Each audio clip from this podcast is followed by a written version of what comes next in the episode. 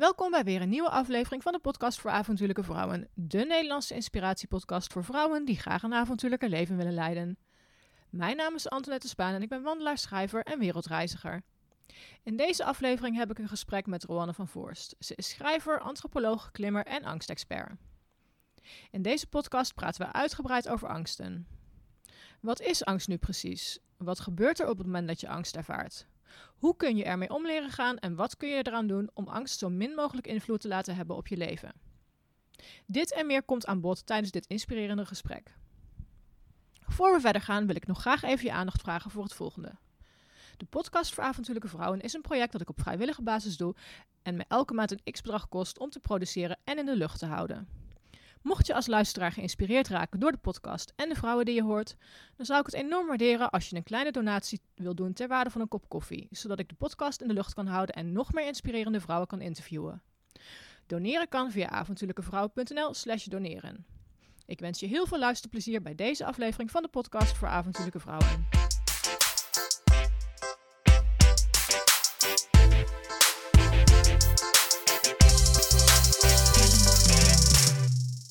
Welkom bij weer een nieuwe aflevering van de podcast voor avontuurlijke vrouwen. Ik zit hier in Amsterdam uh, bij Ronne van Voorst. En mijn eerste vraag aan jou is: wie ben je en wat doe je? Ik ben uh, welkom trouwens. Heel gezellig dat je op de thee komt. Ik ben um, schrijver en onderzoeker. Ik ben antropoloog. Antropoloog van de toekomst is een soort geuzennaam. Um, maar dat betekent eigenlijk als je antropoloog bent, dat je niet zo vaak bent in het huis waar we nu zitten. dat je vooral veel op reis bent. Dus ik heb heel veel toekomstscenario's bekeken de afgelopen twaalf jaar. Um, beginnende met klimaatveranderingen, hoe gaat dat eruit zien? En daarvoor woonde ik dan heel lang op Groenland. Um, ik heb daarvoor ook in Indonesië in sloppenwijken gewoond, maar ook in heel veel conflictgebieden bijvoorbeeld heb ik onderzoek gedaan. En telkens schrijf ik daar een boek over en schrijf ik daar onderzoeksrapporten over. En als ik dan even de kans heb, dan ben ik daar omheen ook nog een beetje aan het klimmen. Dus dat is denk ik wel een beetje wie mij definieert. Leuk, ja. En um, voor de luisteraars is het misschien leuk om te weten hoe ik op jou op het spoor kwam. Want ik luisterde de podcast uh, met jou en Patrick Kikken over angst. En die luisterde ik toen ik aan het wandelen was in Nieuw-Zeeland met mijn rugzak op in mijn eentje. En um, ik krijg heel veel vragen van vrouwen. Ik heb angst om in mijn eentje op pad te gaan. Of hoe durf jij dat? En waarom doe je dat? En ik hoorde die podcast. En vooral het eerste stuk hebben jullie een tijdje over angst gepraat. En toen dacht ik echt, hoe gaaf zou het zijn als ik jou kan uitnodigen in de podcast. Om eens te kijken hoe we andere vrouwen uh, wat ja, kunnen uh, inspireren op het gebied van angst. En kunnen kijken van waar lopen vrouwen tegenaan. En uh, hoe kunnen we ze helpen dat ze toch die angst uh, gaan overwinnen eigenlijk. Ja, geweldig. Want ik, weet je, ik werk als wetenschapper en ik heb er eigenlijk altijd geprobeerd om wat ik leerde on the road en ook uit de literatuur, om dat te vertalen naar een soort breder publiek. En dat heb ik op verschillende dingen gedaan. Ik zei net de boeken, maar ik heb ook trainingen geschreven die daarop gebaseerd zijn. Dat is waarom Patrick mij interviewde. Dat ging over de angst overkom training eigenlijk die ja. ik heb ontwikkeld. Um, maar ik heb bijvoorbeeld ook productiviteitstrainingen gedaan. Dus hij kwam uh, via de angsthoek inderdaad ah, bij mij. Kijk, ja. En dat was ook wel grappig, want voor mezelf was het... Ik ging onderzoek doen naar veel meer thema's als duurzaamheid eigenlijk. Maar dat betekende dat ik naar plekken op de wereld ging die bleken gevaarlijk te zijn. Want als je naar een land gaat waar de klimaatveranderingen mm -hmm. al heel snel gaan, dan is het ineens gevaarlijk daar. Zeg ja. maar gewoon fysiek gevaarlijk, als in het ijs smelt. Um, en als je in een sloppenwijk gaat wonen naast een rivier die steeds overstroomt, in mijn geval was dat echt gewoon omdat ik geïnteresseerd was in, oh, maar hoe is dat dan als je in dat soort gebieden leeft waar eigenlijk onze toekomst al een beetje wordt geleefd? Wij krijgen ja. hier straks overstroming ja. en zij hebben het nu al. Maar het kwam erop neer dat ik heel veel literatuur moest gaan lezen over... hey, hoe gaan verschillende mensen om met het risico van overstromingen? En in de loop der jaren, zeg maar tot aan mijn promotie in 2014... Ja, werd ik daar steeds meer een beetje een expert in. Kende ja. ik steeds beter die literatuur, had ik daar steeds meer gesprekken over. En begon ik ook dingen toe te passen in mijn eigen leven of te testen. Zo van, werkt dat dan bij mij ook zo? Ben ja. ik ook een risiconemer volgens de literatuur? Of juist niet? Of heb ik dan speciale technieken? Dus daar is een deel van mijn onderzoeksgebied steeds meer op gaan focussen. En ik heb zelfs op een gegeven moment allerlei mensen in verschillende beroeps- en leefomstandigheden die we vanaf de buitenkant als gevaarlijk benoemen of beschrijven, ben ik gaan interviewen over hoe doe jij dat dan? Dus eigenlijk wat jij nu doet, maar dan misschien meer voor een wetenschappelijk onderzoek. Ja, Ja. dus leuk om dat te kunnen delen. Zeker, ja, want je bent dus eigenlijk ook inmiddels angstexpert. Ja, ik vind Of dat altijd een beetje ja. een heftig woord, maar nou ja, ik, ik, Zo, noem, zo noemen ze je. ik ben er wel Ja. op gepromoveerd. Ja, Ja. wat, Ja. super interessant dat het überhaupt kan. Ehm, ik was in de trein hier naartoe, was ik even aan het nadenken. En toen hoorde ik jou in een podcast zeggen ehm, dat jij niet de angst van mensen kunt wegnemen, maar dat jij wel, als, eh, maar dat jij wel kunt eh, trainen op daarmee omgaan. Heb ik dat goed, goed verwoord dan? Ehm, Ja, perfect. Want ik kan daar echt oprecht. Ik word niet zo heel vaak. Ik ben meestal redelijk mellow, maar ik kan daar wel echt een beetje nijdig van worden. Ik denk dat we hebben allemaal angsten, Ja. weet je wel. En jij kwam hier net binnen en we begonnen gelijk te kakelen. Dus we hadden het al vrij snel over hoe kan het dan dat jij en ik misschien spannende reizen maken en dat vaak in ons eentje doen, terwijl er heel veel vrouwen jou mailen en mij ook wel mailen en zeggen, nou dat zou ik echt nooit durven, bijvoorbeeld. En toen zei ik tegen jou, ja, maar het zou kunnen dat die vrouwen over zichzelf denken: ik ben een angsthaas, terwijl zij misschien op andere facetten in hun leven ehm, best wel kick-ass zijn. Bijvoorbeeld, ik ben iemand die heel erg pleasing is in sociale relaties. Misschien zijn zij dat wel niet. Misschien zijn zij wel veel meer mensen die zeggen. ehm, nou, ik heb hier helemaal geen zin in. Of ik wil nu ruimte voor mezelf. Terwijl ik dat heel ja. indirect zou brengen en mezelf daarop heb moeten trainen. Weet je wel? Dus soms is het wat genuanceerder dan mensen denken. Ehm, nou ja, maar tegelijkertijd is het wel zo dat mensen over zichzelf kunnen denken. En vooral vrouwen denken dat ik ben zo bangig. Ik durf niet auto te rijden. Ik durf niet in mijn eentje op rij. Is- Ik ben hier heel onhandig mee. Ik heb hoogtevrees. En als ze dan gaan zoeken op internet, dan heb je hele grote kans dat je voor zeg maar 25 euro een of andere cursus kunt kopen of een coach kunt boeken of zo online. Vooral veel, het is echt een business. Ja. En die zeggen dat ze je angsten kunnen wegnemen. En dat is gewoon niet Nee, zo. dat geloof, ik geloof dat ook niet. Mijn angsten bestaan altijd. Het is net zoiets als honger hebben, zeg Ja, ik altijd. het Het, is niet inherent aan mens zijn. Ja, Wat je wel kunt doen is de honger negeren, bij wijze van spreken. En daar kun je jezelf ook op trainen. En je kunt ervoor zorgen. Kijk, angst is net zoals de meeste emoties. Hè? Ook bijvoorbeeld bij boosheid zeggen ze dat. Dat is best een bekende ehm, vergelijking. Eigenlijk is het een soort van bal van energie die in je op kan komen. ja. En die duurt kort. Hè? Als je hem niet zou voeden met extra gedachten. Je hebt een schrikreactie. Je loopt op straat. Komt een auto op je af, afrijden. Dan heb jij 90 seconden een soort super adrenaline kick. En dat noemen we angst. Maar als je daar geen voeding aan geeft, dan is hij ook weer weg. Dan Ja, wordt hij op een gegeven ja. moment kleiner. Maar dat doen we bijna nooit. Want wat er gebeurt is, je loopt door. Je denkt, oh my god, die auto die had me wel kunnen. En ik heb ook twee kinderen. En dit is toch... het wordt steeds Je gevaarlijker. helemaal op hol dan. Dat kan. En dan voed je hem en dan blijft hij wel uren bij je. Of dan kan je jezelf er dagen mee vervelen als je daar eh, niet voor oppast. Maar in principe kun je wel steeds gewiekster worden in waar jouw angst ligt. Dus of dat nou gaat over autorijden of over hoogtevrees of over in je eentje op reis gaan. Om dat soort momenten van angst waarop die even opkomt, om hem veel minder heftig op te laten komen. En om hem veel korter te laten duren. Dus dan stopt het inderdaad bij die 90 seconden. Ja. Zelfs al blijf je in die enge situatie. En dat is wat ik mensen wel kan leren. En dat is wat iedereen kan leren. Ja, dus eigenlijk, ehm, ik heb bijvoorbeeld een vraag. Ik heb een aantal vragen van luisteraars eh, verzameld. En zij zegt ook: Ik zit met het verstand versus een gevoel ding. Ik weet dat mijn angst voor honden nergens voor nodig is, maar toch ben ik nog steeds bang. Is er een manier waarop je jezelf eraf kunt helpen? Of moet je toch op een gegeven moment in therapie om het goed te kunnen doen? Maar eigenlijk, je komt er nooit vanaf. Je leert dus alleen om ermee om te gaan en het gevoel te onderdrukken. ja, nou, Ehm, hij, het, het, zou- het kan misschien een zwakke plek van je blijven. Maar er zijn ook wel angsten waar mensen echt wel gewoon helemaal 100% van afkomen. Hè? dus ja. bijvoorbeeld, ik help wel veel mensen ehm, met enorme hoogtevrees. Of met ehm, angst voor ehm, wat eerlijker zijn in relaties. Of angst voor van baan veranderen. Of angst voor autorijden. Ik noem maar dingen. En daar kun je echt wel helemaal van afkomen. Dus dit zou zeker ook kunnen. Maar wat zij zegt is eigenlijk... Mag ik daar gelijk even op ingaan? ja, of wil je tuurlijk. die Ja, nee, ga er, ga er gerust op in. Ja. wat, wat zij zegt is eigenlijk heel belangrijk. Namelijk dat er een verschil is tussen haar gevoel en de verstand. En vaak maken we daar een beetje een vergissing in. Zo van, hé, maar ik snap toch dat rationeel dat die hond niet Ja. gevaarlijk is. ja. Dat is zo. Maar dan ben je eigenlijk iets verkeerds aan het proberen. Namelijk, die angst zit hem in je gevoelslichaam, Mhm. zeg maar. Ehm, neurologisch gezien. Dus die zit niet in je brein-verstandsstuk, maar in haar geval zit hem in het gevoel. Ja. Je hebt ook mensen die zijn bang voor honden omdat ze ervan overtuigd zijn dat een hond gevaarlijk is. Dat Ja. heeft zij niet zo Nee, te lezen. Ze nee. denkt, nou, het zal wel goed zijn, maar het voelt niet oké. Nee. Ik wil wegrennen.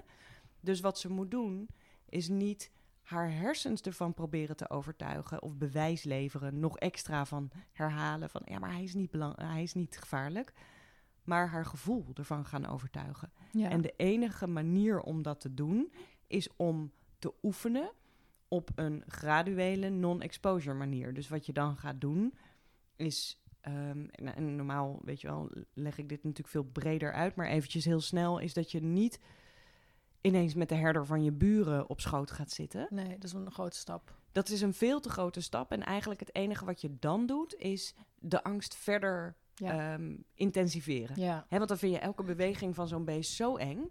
Dat je het misschien wel even overleeft voordat hij weg is. Dan denk je, oké, nou, heb ik gehad. En dan kan je je zelfs een beetje opgelucht voelen. Maar het Het gaat, gaat je niet weg, helpen. Want de volgende keer heb je nog meer adrenaline opgeslagen. Dus wat ze zou mogen proberen, is een manier voor zichzelf vinden. En nogmaals, in mijn cursus helpen we hier mensen echt stap, stap voor stap doorheen. Dus misschien klinkt het een beetje zo eh, oversimplistisch of zo van ja, hoe doe ik dat dan? Maar eigenlijk mag je een stappenplan gaan opzetten voor jezelf waarin je het heel klein houdt. Ja. En pas naar een volgend stapje gaat als het eerste echt relaxed voelt. Dus dat kan zijn, ik ga eh, als er een hond op straat loopt, een klein hondje, klein hondje tot onder mijn knie, als, als dat niet specifiek is waar je juist bang voor bent, want dat kan, dan ga ik proberen om daar drie meter afstand voorbij te lopen, Precies, bijvoorbeeld. ja, of ik ga bij die ene hond van mijn ene vriendin, ehm, die ga ik proberen te aaien. En dat is dan wat ik ga oefenen af en toe, weet je wel? En als dat relaxed voelt, dan ga je door. En met het relaxed bedoel ik dat het moet voelen alsof je denkt... ja, oké, maar dit kan ik wel, weet ik- je wel? ja, dit vind ik nou Ja, ook ja, weer niet eng. Ja, ja. Dan ben je precies correct op de juiste fase beland... waar je door mag naar stapje 2, zeg maar. En als je dat op die manier doet, dan ben je eigenlijk bewijs aan het verzamelen voor je gevoel. En elke herinnering slaat je gevoel op als een soort... oh ja, hier voelde ik bijna geen adrenaline, dus dit is blijkbaar safe. Ja. En dan op een gegeven moment zul je voelen dat er bijna geen angst meer opkomt. En dan in haar geval misschien wel als er een, ehm, ik noem maar wat, doberman heel hard begint te blaffen en op haar af komt rennen. Maar Shirley, dat vind ik ook een beetje Dat is oké, dat zou ik ook eng vinden. Ja. En eh, nou ja, toevallig heb ik haar eh, een paar weken geleden geïnterviewd voor de podcast. En ik had overdag gewandeld en ik wist dat we dit gingen bespreken. En toen had ik inderdaad ook een hond die op mij afgerend kwam, niet aangelijnd, zwaar blaffend. En toen ging er bij mij ook even zo'n alarmpje af van oké, wauw, wat gaat de hond doen? En dus toen Ja. dacht ik, ja, het is eigenlijk heel natuurlijk dat we eh, als mens daar ineens van schrikken als het een onverwachte gebeurtenis ja. is. En een tweede is wat ik ook altijd wel bespreek met, met de leden van Fearlessly Fearful, is van soms helpt het ook om wat meer informatie te hebben. Bijvoorbeeld, ik had een hondenangst, maar ik heb wel op een gegeven moment een hond gekregen. Moet je Ja. nagaan hoe erg dat over kan gaan. En het hielp ontzettend, en dat is vaker, hè, dus ook bij mensen met vliegangst, als je er iets meer over gaat weten. Dus als jij zoveel leert over honden, en dat kan echt letterlijk een lesje van een uur zijn, hè, van Ja. iemand die er veel over weet, dan kun je vrij snel gaan herkennen wat echt agressief gedrag zou zijn, Mhm. of wat enthousiasme is, Ja, of wat ja. stoerdoenen is omdat die hond eigenlijk bang is. Ja. Ehm, en wat jij kunt doen om te vermijden dat je dat erger maakt. Dus bijvoorbeeld, dan leer je van als die staart ehm, stokstijf omhoog staat en een hond zet zijn haren op en maakt zich heel groot, ja, dan is hij heel stoer aan het doen. Ja. Dan is het niet zo handig om hem aan te kijken. Bijvoorbeeld moet je hem niet in zijn ogen gaan Nee. kijken, want dan ben je hem terug aan het uitdagen. Maar zolang jij dan gewoon naar de grond kijkt, is het oké. Ja. Dat zijn best wel handige dingen om te weten. Want dan merk je ook op een gegeven moment... oh, die hond die eh, zwiept heel erg met zijn staart. Ja. Misschien die rent wel op mij af en blaft. Maar blaffen kan ook een teken zijn van gewoon heel erg Heel blij. Vrolijkheid. Ja. Ja. Ja, dat is helemaal waar. Ja. Ja. Ja, Nou, goed om dat zo eens, eh, zo eens te horen. Want ehm, ik kreeg eh, van de week ook nog een vraag van een dame. En die zei: Ik ben bang om, in het, alle, om, eh, bang om alleen het bos in te gaan. Toen heb ik ook teruggevraagd: van, Maar wat vind je er dan eng aan? Want er, er, kun, er kan van alles zijn. En. ehm, eh, vaak veel gehoorde de dingen zijn eh, voor enge mannen, maar ook om bang om te verdwalen, bang dat me iets overkomt. Ehm, heeft, hoe kun je omgaan met eh, dingen die je in je hoofd al gaat bedenken, die eventueel zouden kunnen gebeuren? En want als je, eh, bijvoorbeeld, eh, nou, ja, wat, ik, wat mijzelf laatst is overkomen, dat heb ik nog nooit of nog niet ergens verteld. Ik ben eh, in het bos lastiggevallen door een man. Hmm. En dat was heel naar, omdat het in het bos bij mij is waar ik zelf ook woon. En op dat moment was ik echt bang. Maar ja. en het meest ironische dat ik altijd loop te verkondigen van ja, ik doe altijd alles en ik loop in mijn eentje in het bos. En dat overkomt mij en ik was letterlijk, was ik echt even helemaal knock-out van wat is hier nou gebeurd. En nou goed, toen dacht ik, ik wil dus geen angst gaan ontwikkelen. Dus ik ben daarna weer het bos in geweest en weer het bos in geweest in mijn eentje. En de derde of de vierde keer kwam ik weer een man in zijn eentje tegen. En bij mij ging meteen dat alarm, of die, die schrikreactie, die ging weer aan. Dat ik dacht van, oké, wat gebeurt hier? Die man verdient het helemaal niet dat ik over hem iets denk dat hij potentieel iets zou kunnen doen. Kunnen we iets doen om uh, onze um, uh, gevoelens van, oh, maar als ik dit doe, zou dat, dat of dat kunnen gebeuren? Kunnen we dat uh, ja, uitschakelen of verminderen? Is er een manier om daarmee te dealen? Ja, er zijn heel veel verschillende technieken voor die echt wel bewezen effectief zijn. En bij deze is het wel belangrijk, wat ik zelf een enorme eye-opener vind. Want weet je, in de loop naar dit onderzoek um, tijdens mijn onderzoek heb ik ook veel trainingen gedaan. Bijvoorbeeld ook met uh, soldaten, weet je wel, waar je dan ontvoerd wordt bijvoorbeeld. Mm. En op een hele hardhandige manier. Op een moment dat je het niet verwacht. Word je achter in een vrachtwagen gepropt. Word je vastgehouden, geblinddoekt, terwijl je niet weet hoe lang. Spelen er acteurs mee die je hoort, waarvan jij niet weet dat het acteurs zijn, maar die je geslagen hoort worden, terwijl dat niet was afgesproken. Dus ze gaan dan alles doen om je stresslevel te verhogen. Ja. Um, dat was best spannend. Ja je leert er schieten, je leert er van alles. Het was ook heel nuttig. Een van de dingen die ik daaruit heb meegenomen, bijvoorbeeld, en was zo'n goede reminder weer, is dat wat de meeste vrouwen doen, want daar gaat het nu eventjes om. Hè. Je voelt je bijvoorbeeld in jouw geval kwetsbaar, ja. omdat je weet dat iemand anders rare intenties zou kunnen hebben mm -hmm. en misschien ook nog wel fysiek sterker is dan jij. Ja. Hoeft helemaal niet zo te zijn, maar in ieder geval voelt dat wel zo. Nou, wat een hele belangrijke is, is dat bijna alle vrouwen, mijzelf in kluis, als ik er niet op let, op het moment dat ik dat gevoel heb en ik loop ergens, wat ik dan doe is me klein maken. Ja. Hè, dus Ja. ik denk dan, oh, weet je wel, dan ga ik gewoon snel lopen. Ja. Snel lopen en ik duik een Duik beetje zo met je hoofd zo schouders tussen je elkaar, schouders. ja. En dan ga je een beetje zo naar achter kijken en dan loop je heel snel door. Word je een beetje schichtig eigenlijk. Ja. Als we het even hebben over mannen met kwade intenties. Mhm. Want heel af en toe tref je een gekkie. Ja. Gelukkig niet Ja. vaak, weet je wel. Het komt echt ongelooflijk weinig voor. Klopt. Ja. Maar heel af en toe heb je pech. Jij had pech. Die mannen hebben daar, die lopen daar met een reden. Een reden is namelijk, ik ben gefrustreerd en ik wil iets. En ik Ja. wil misschien wel kijken of ik iemand kan vinden waarmee, waarmee ik dat kan delen. Zeg Ja. maar, die frustratie op een niet zo consentachtige manier.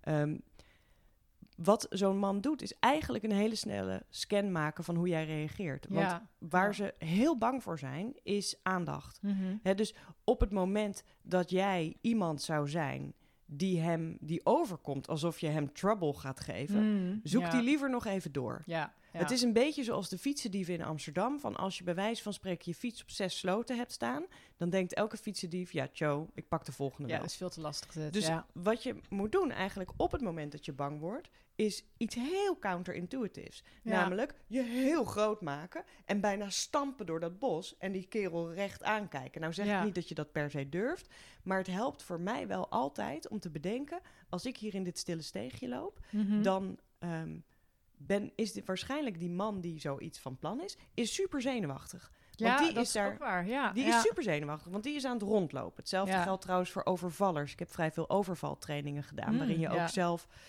Ga maar eens in de ehm, schoenen staan van een overvaller. Met als enige opdracht, jij gaat iemand overvallen. En dan ga ik jou overvallen bijvoorbeeld. En dan ga jij super zenuwachtig, soort klein, helemaal trillend, super langzaam... ga je je spulletjes pakken. Daar word ik ook heel zenuwachtig Ja. van.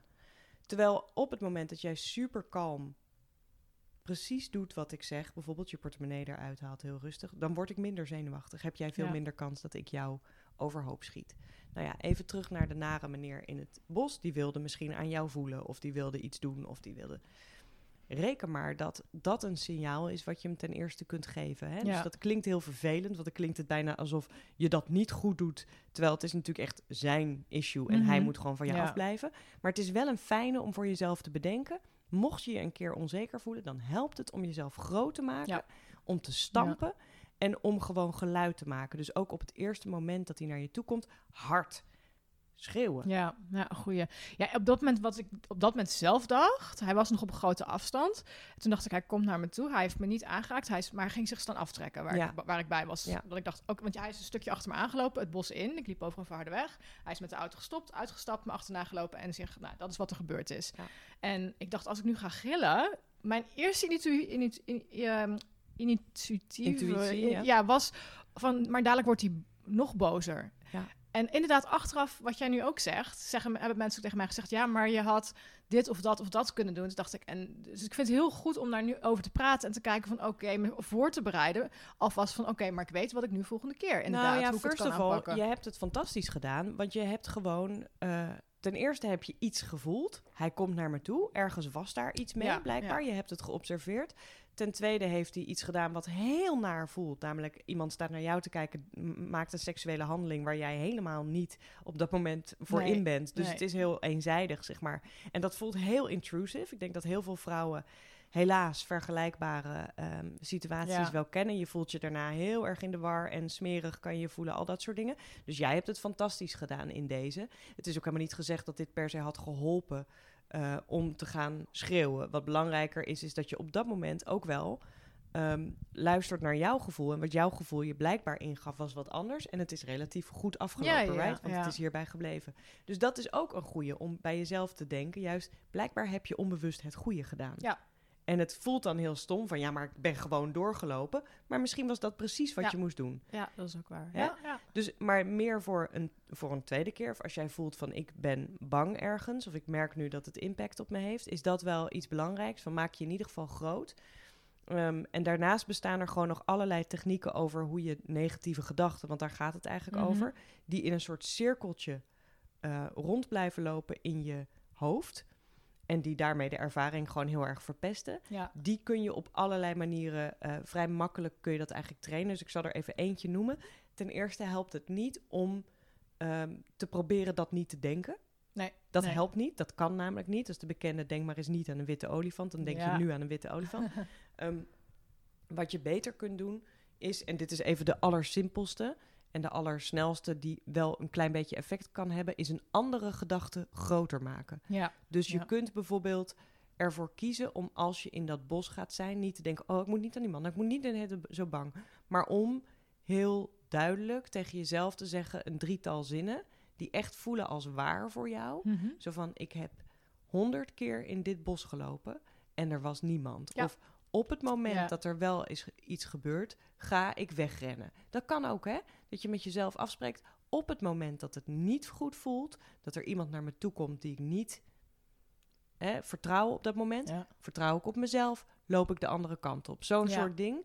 Gewoon een afspraak. Je hoeft dan dus niet over je gevoel heen Nee, te gaan. precies, je hoeft niet stoer te doen. I don't give a fuck wat hij ervan vindt. Je loopt gewoon de andere kant op. Dat gaat even over jou.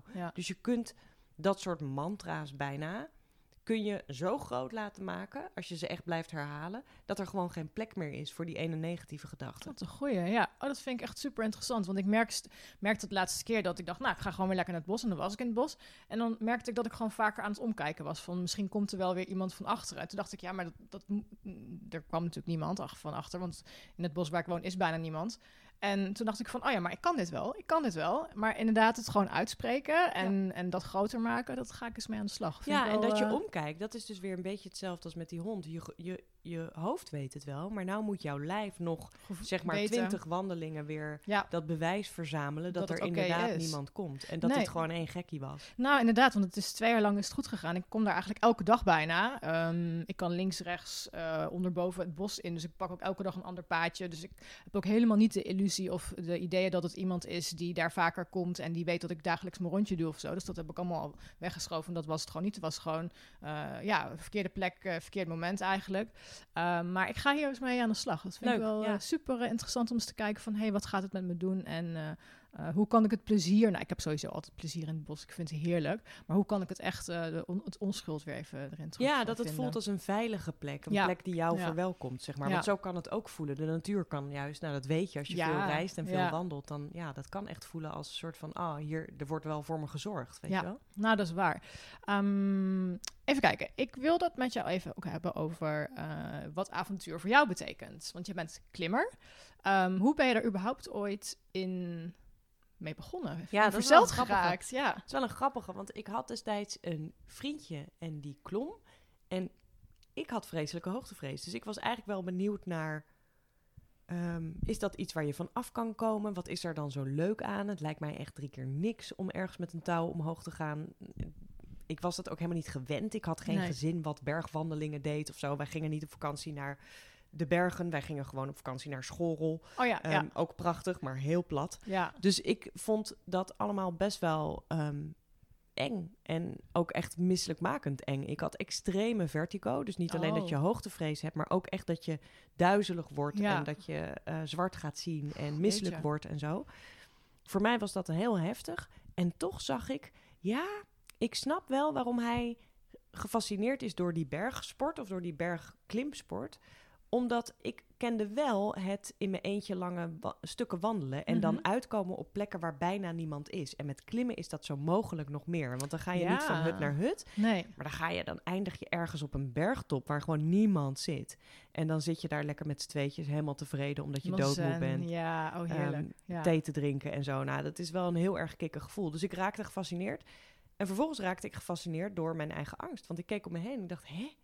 Heeft niemand dit echt? Ik word super misselijk hoor als ik daar hang. Ik vertrouw dit helemaal niet. Hoezo hang ik aan zo'n dun touw? Weet je wel? Oh, dat is zo herkenbaar. Dat je soms als je iets engs doet, het gevoel ben ik nou echt de enige die Ja. dit eng vindt? Ja. Hoe vinden andere mensen dit? Ja. Ja. en de wetenschapper in mij is dat dus toen gaan vragen. En omdat ik zo, ik ben altijd best heel avontuurlijk geweest en tegelijkertijd heb ik heel erg gezien dat er angsten waren. Dus ik kon dat denk ik vrij goed open benoemen. Dat ik gewoon Ja. zei tegen mensen, ik vind dit super eng. Hoe doe jij dat? En dan zei eigenlijk bijna iedereen, oh, ik vind het bij tijd en wijle ook heel eng.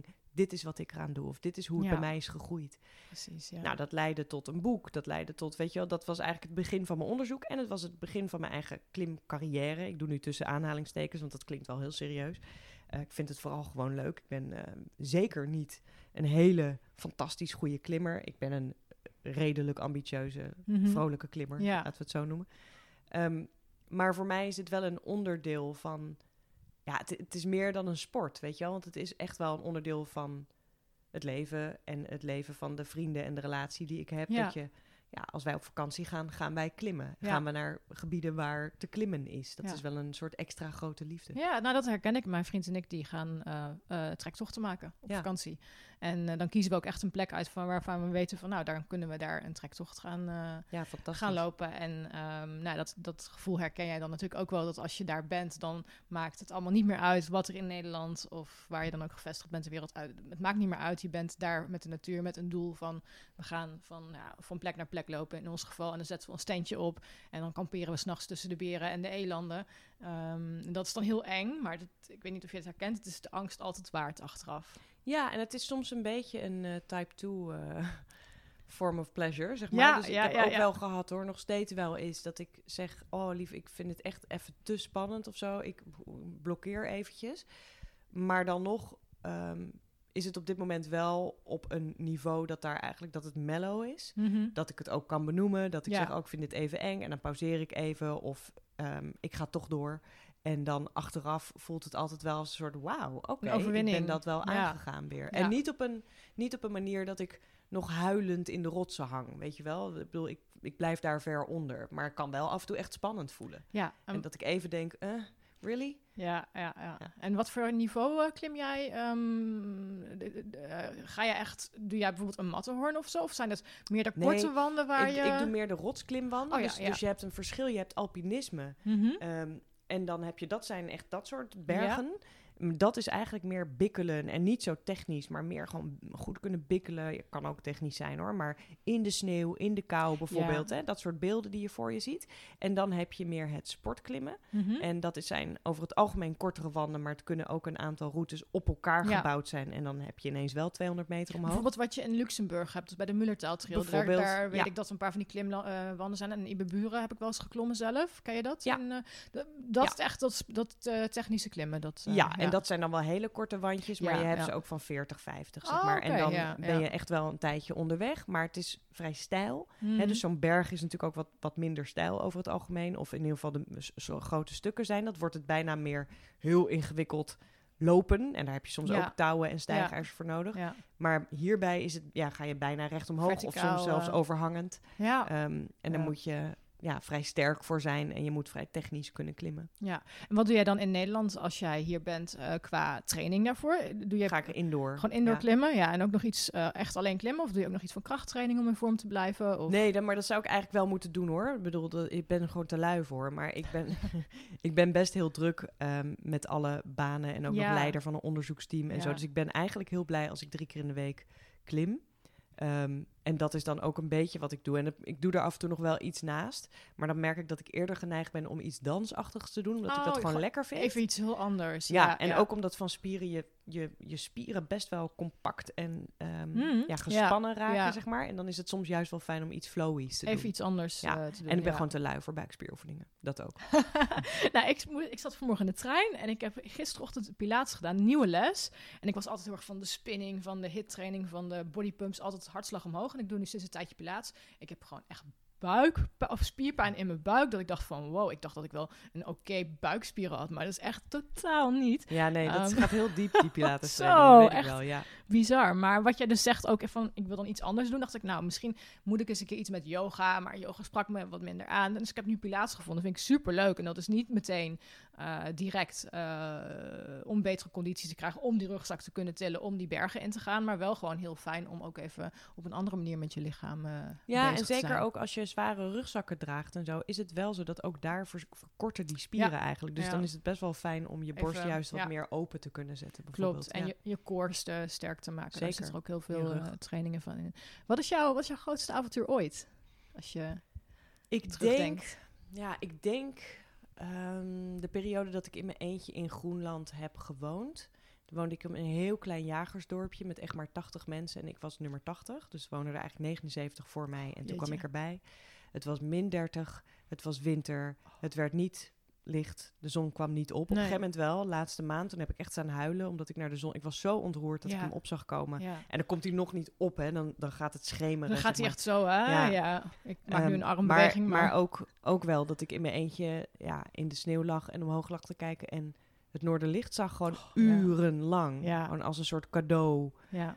Ehm, daar heb ik ontzettend veel geleerd als antropoloog over hoe anders een andere samenleving kan zijn. Als in, dat was misschien wel voor het eerst. Ik had echt al wel de leuke reisjes naar Australië gedaan en naar de Europese landen en naar Bali en naar eh, de leuke stukken van Indonesië en zo. Ja. Maar dit was voor het eerst dat ik soms, nou, bijvoorbeeld een culturele kijk niet begreep Mhm. omdat bijvoorbeeld ehm, huiselijk geweld heel erg werd geaccepteerd door zowel de mannen als de vrouwen. Zo Ja. van, ja, dat is normaal. Vond ik zo moeilijk om daar als een jonge antropoloog mij eh, comfortabel bij te voelen en dat echt te willen begrijpen en daar respectvol in te zijn en tegelijkertijd het te horen en te zien en te denken.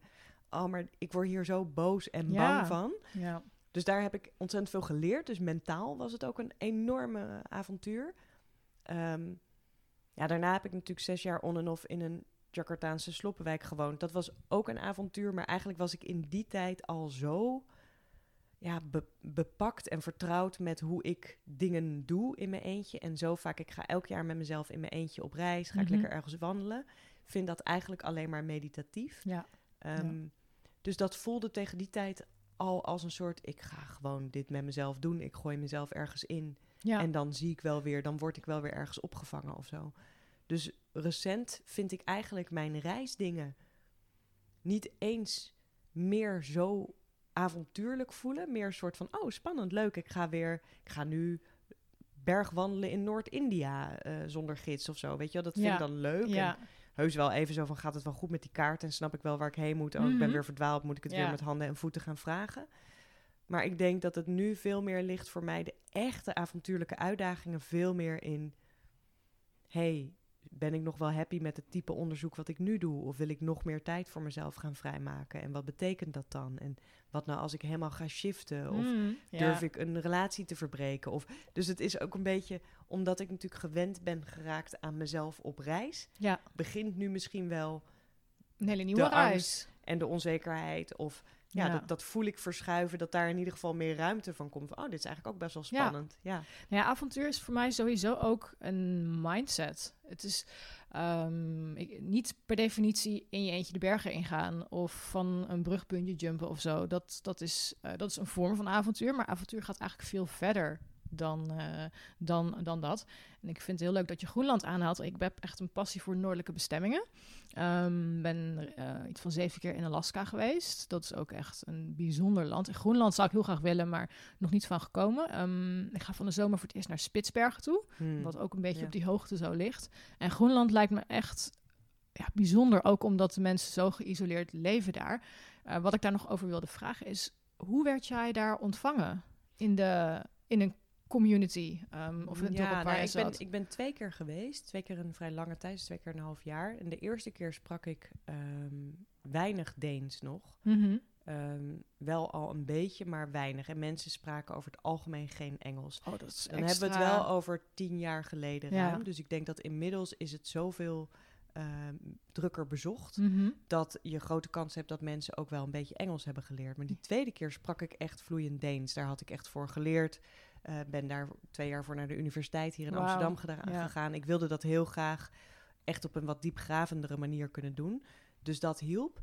En daarbij ben ik er altijd van overtuigd dat naar welk land ik ook ga, ook als het in een. Hè, ik was tijdens de Rohingya-crisis nu afgelopen jaar was ik bijvoorbeeld met een van mijn PhD-studenten in ehm, Myanmar en met een andere PhD-student in Haiti.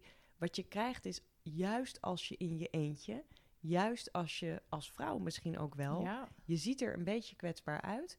De meeste mensen op de wereld zijn zo lief Hmm, dat ja. ze je zullen willen beschermen. Dat ze juist zeggen: hé, hey, waar kom je vandaan? Wat doe jij hier? Eh, heb je al gegeten? Ja, dat zeggen ja. sowieso bijna alle culturen, behalve Nederlanders, denk ik over het algemeen. Die zeggen Ja. meer: wat moet je? Maar in de meeste landen word je best wel op zo'n manier een beetje ontvangen. En word je eigenlijk juist beschermd door de community. Dus voor mij is het eigenlijk altijd zo geweest dat ik ehm, juist misschien wel omdat ik zie er ook niet mega groot uit, ik ben vrij fragiel. Dus ja, dat mensen juist dachten van nou oké, eh, dat mens is hier gekomen, we hebben het er maar mee te stellen, maar Ja. kom maar gauw binnen, je ziet er veel te koud gekleed uit bij wijze van ja, spreken, weet je wel dat. En in ja, Jakarta ging dat zelfs zo ver dat mensen op een gegeven moment zeiden... nou, we hebben je nu officieel geadopteerd Ah. als dochter van de kampong. Dus daar Ach, werd ik helemaal beschermd. Ja, ja het is nog wel, volgens mij zijn dat echt eh, levensveranderende ervaringen die je altijd met je meedraagt en die gewoon een stukje of onderdeel van je zijn eh, geworden. Ja, en ik vind het wel herkenbaar wat je zei van als je aan het bergwandelen bent, bijvoorbeeld dat het ook voelt van ja, die Nederlandse politiek is niet meer belangrijk. Nou, ik zou eraan willen toevoegen, mijn Nederlandse deadline, eh, die een paper wat ik heb ingediend en waar ik niet helemaal blij mee was, dat begint dan ook een beetje weg te. ja, ja, ja, ja. Ja, dat, dat verwaait gewoon. Ja, Maar het kan ook wel de andere kant op werken. Dat je gewoon, ik kan e- af en toe echt nodig hebben na een reis. Dat ik bijna weer groei in de Nederlandse maatschappij. Mm, omdat je bijna ja. een soort alienated bent. En bijna een beetje onverschillig. Ook zo van ja, de Nederlandse politiek. Meneer Rutte die ergens ruzie over maakt op de voorkant van de krant. I don't care. Wel. Ja, nee, I don't klopt. Ja. En dat is helemaal niet arrogant bedoeld. En het is zelfs een beetje gevaarlijk kan het zijn. Want je moet hier wel leven. Klopt, en het gaat ja. hier ook om. Weet je wel, dit is net zo realistisch. Maar het kan wel gebeuren. En veel, veel mensen die reizen, en zeker veel collega's van mij, veel antropologen die echt jaren ergens zitten, herkennen dat wel. ja, dat je terugkomt dat je eigenlijk ook weer helemaal opnieuw moet beginnen voor je gevoel. Ja, omdat alles een beetje ehm, relatief is geworden. En het Ja. helpt natuurlijk niet om dingen weg te relativeren. hè? Want dan kan je nee. wel blijven zeggen van... Nou, dan is jouw lief thuis bijvoorbeeld verkouden... en dan ben je bijna geneigd om te denken... ja, nou, en in India zagen we mensen, weet je wel... dat, je alles gaat wegrelativeren, dat maar het kan niet- nog veel erger. Dat ja. is niet bevorderlijk Nee, dat voor de liefde. Nee, dat. eh, en dat- ook niet dat voor je eigen geluksgevoel. Want die verkoudheid kan net zo vervelend voelen... in het leven waarin hij nou ja, eenmaal voor is hem gebeuren. dan. Ja. Ja. precies. Ja, ja, ja. Nou, ik moet wel zeggen, ik, ehm, eh, ik betrapte mezelf er laatst op eh, dat ik. ehm, in, ik was een maand in Nieuw-Zeeland en daar wil ik ook eh, waar mogelijk elk jaar drie maanden door gaan brengen. Dat is echt het land waar ik helemaal verliefd op ben geworden. Waar ik me als vrouw onwijs veilig voel. Waar nou duizenden wandelpaden zijn waar ik allemaal nog niet ben geweest. En het voelt gewoon als een tweede thuis voor mij. Maar omdat ik daar nu een maand eh, gevestigd zat, in plaats van eh, rond te reizen in mijn auto en met mijn tentje, heb ik gewoon op één plek gezeten. En ik plaatste Nieuw-Zeeland altijd heel erg op mijn voetstuk. Van, oh ja, maar in, in, in Nieuw-Zeeland hebben ze dit, dit, dit, dit en dit veel beter. Maar pas als je daar een maand bent en met de locals gaat praten, dan hoor je ook van, ja, maar de politiek is hier ook crap. En we hebben hier ook last van backpackers die last, eh, lastig gevallen worden. En we zitten met daklozen in de eh, bibliotheek. En dit en dit en dit en dit. Dus het was heel goed om dat ook vanaf die manier te bekijken. Van, oh ja, wacht even. We hebben over, eh, ze hebben daar ook problemen. En, eh, en hun eigen dingen. En je gaat dan op een bepaalde manier ook Nederland weer waarderen. Want we hebben het hier eigenlijk, als je ook kijkt naar ziektekostenverzekeringen en dat soort dingen allemaal, hebben we het helemaal niet slecht. Dus het was ook goed voor mij om te denken van, hé, hey, in Nederland is het allemaal goed. En eh, dus ik vind het, Ja, ik herken het heel erg hoor. Ik weet nog wel, de tweede keer dat ik in Australië was, ehm, was ik veel meer in het, ja, het noordelijke kant, wat eigenlijk wat minder populair is. En rij je gewoon uren door niks, door rood zand. ja, richting, radio richting Darwin daar. Ehm, ja, wij of- bleven wat meer. Wij gingen vanaf noorden en dan zo richting de westkust. Maar Oh, wel door het hele rode ja, gebied. Ja, zeg maar. ja, ja. Ehm, ja, daar zitten alleen maar hele dronken aboriginals. Aboriginals, en dat ja. is heel goed om dat te zien hoe Hmm. ontzettend naar die Australiërs daarmee omgaan. ja. Hè, dat is een hele goede wake-up call. Want als je daar de eerste keer bent voor vier weken en je denkt... oh, dit is zo'n relaxed leven. Iedereen is hier zo aardig. Je gaat the is beach en gaan zo. surfen. En, eh, Iedereen ja. is gewoon mens, zoals jij en ik. En Ja. ik zeg dat ook altijd over de Sloppenwijkwoners. Weet je, ik heb mijn boek De Beste Plek ter Wereld. Dat gaat over leven in de Sloppenwijk. Daarover zeg ik ook altijd van... er wordt een beetje bijvoorbeeld over arme mensen gedaan. Of het nou gaat over hun of over de mensen in Ethiopië... waar ik onderzoek naar deed. Mm, Of we denken van, ja, maar ze zijn, zo, ze zijn armer, ze zijn altijd vrolijk. Nou, dat is niet zo. Nee. We hoeven het niet te overromantiseren. Nee. Of je denkt bijna van, nou, het is een beetje crimineel of zo. Dat wordt vaak door mensen in het land zelf gedacht. Nou, die sloppenwijkbewoners of de arme mensen hebben het er wel naar gemaakt. En hetzelfde doen wij eigenlijk met exotische landen, denk ik. Je hebt toch een beetje een vakantiegevoel. Ja, En klopt. het is gewoon, daar zit het hem in. Ja. Het zit hem in, zolang jij daar geen eh, vaste lasten hebt, niet in de rij hoeft te staan in een of ander kantoor waar je een stom formulier moet invoeren, een CBS-nummer moet aanvragen. Weet je, al dat soort dingen worden heel erg vervelend als je er eenmaal zit. En die hebben alle landen. Klopt. En ja. dan heeft Nederland er nog een heel aantal niet. Nee, klopt. En dan ga- word je hier altijd heel snel geholpen. Bureaucratie en, ehm, is hier ja, veel fijner, Ja. minder aanwezig dan in sommige landen. Ja, maar, ja, mijn stiefbroer is naar Suriname verhuisd. En als hij dan wel eens verhalen vertelde van hoe dat dan gaat daar.